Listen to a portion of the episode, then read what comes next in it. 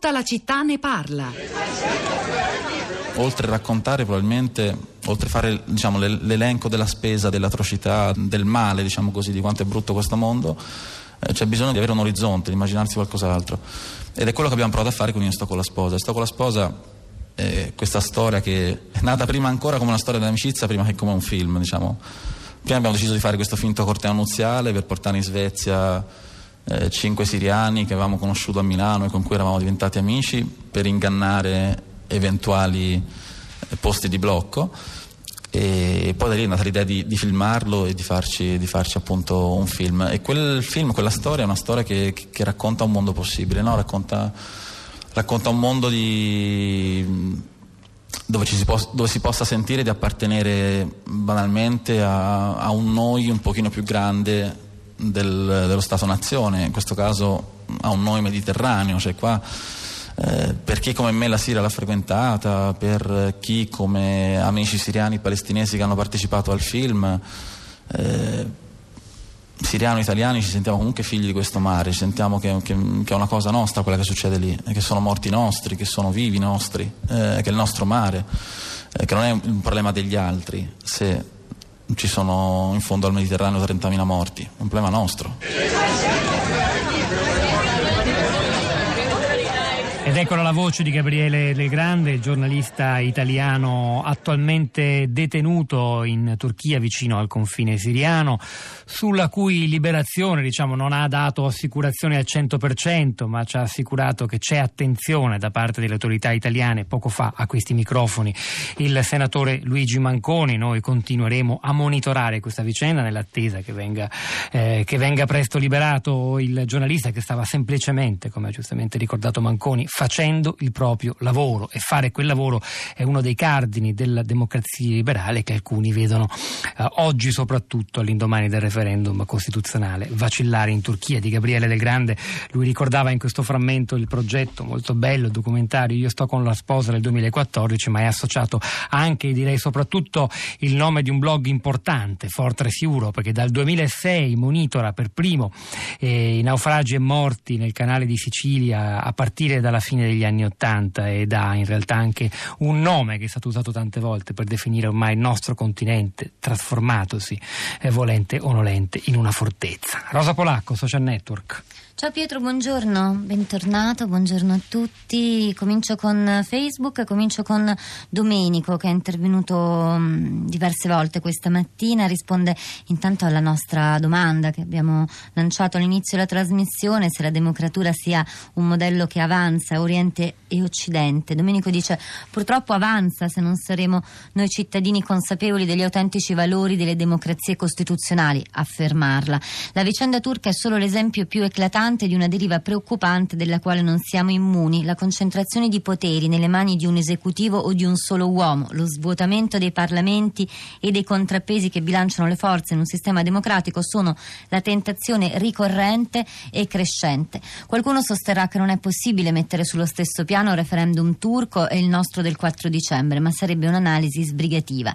L'ubriacatura per la governance, per l'investitura data dai soli numeri, il vincismo espresso espressi da alcuni nostri esponenti politici sono brutti segnali. Eh, poi Domenico eh, ricorda anche l'inchiesta sulla TAP eh, di Paolo Biondani, Leo Sisti per l'Espresso di cui abbiamo eh, già parlato e mette, e mette, il link per cui lo trovate anche lì sul profilo Facebook. Marta dice a me fa molta paura anche il voto dei turchi che stanno in Europa, non mi meraviglia il no delle grandi città e tutte queste schede non timbrate.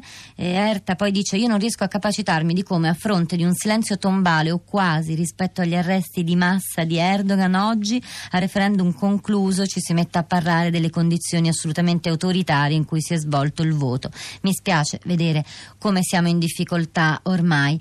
Piangere sul voto versato serve davvero a poco. Io mi permetto solo di aggiungere a chi traccia paralleli tra la situazione turca e quella italiana, addirittura tra il referendum turco e quello costituzionale del 4 dicembre, eh, di andare a leggere, pagina 2 di Repubblica ad esempio, che cosa prevede questa riforma costituzionale, una vera, eh, ormai, lasciarsi alle spalle la divisione dei poteri, insomma insomma, cosa ben, ben diversa da, dai nostri referendum e della nostra condizione. I paralleli vanno tracciati, credo, con molta, molta cautela in questo caso. Silvano, buongiorno, benvenuto da Novara. Buongiorno. A lei. Allora, sì, io ho mandato due sms. In sintesi, nel primo pensavo che potesse essere colpa degli europei del 0, che hanno respinto la Turchia e quindi hanno indirettamente causato questa situazione. Poi mi sono stupito del fatto che ci si agiti tantissimo per un referendum che porterà all'applicazione di questa riforma tra due anni, quando ci saranno le prossime elezioni in Turchia. E non per fare lo iettatore, ma ho detto ma Erdogan potrebbe anche non esserci più.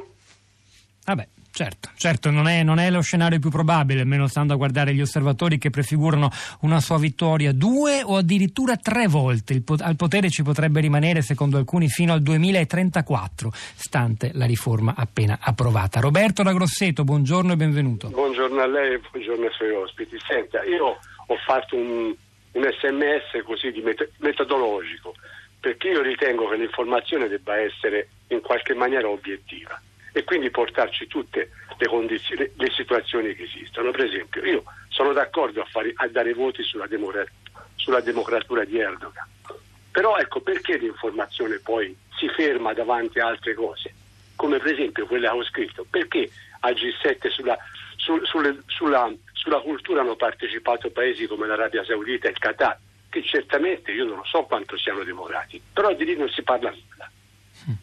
Eh, sono le alleanze cioè, internazionali qui, che, cre- cioè, che lasciano. Qui, sì.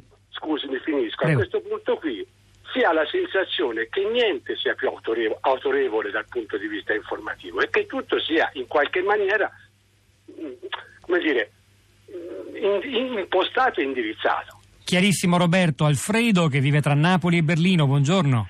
Sì, buongiorno. In brevissimo buongiorno se può Alfredo.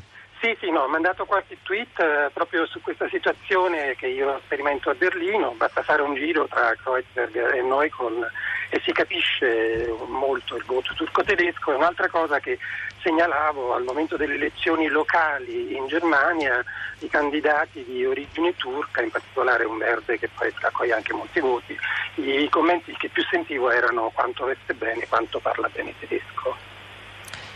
Grazie, grazie Alfredo. Eh, Rosa.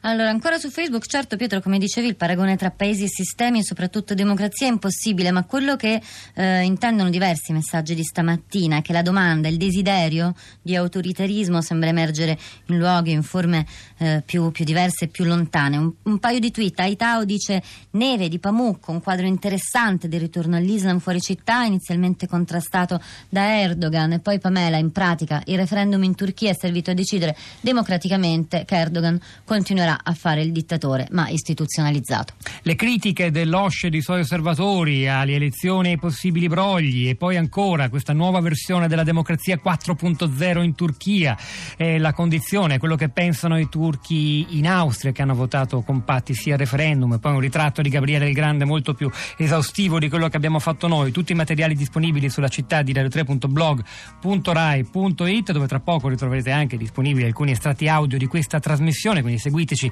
anche lì. Eh, c'era Fabrizio Paccione stamani alla parte tecnica, Piero Pugliese alla regia, Pietro del Soldaro Topolacco a questi microfoni, Florinda Fiamma, Cristina Faloci, la nostra curatrice Cristiana Castellotti vi salutano, lasciano la linea Radio Tremondo, ci risentiamo domattina alle 10.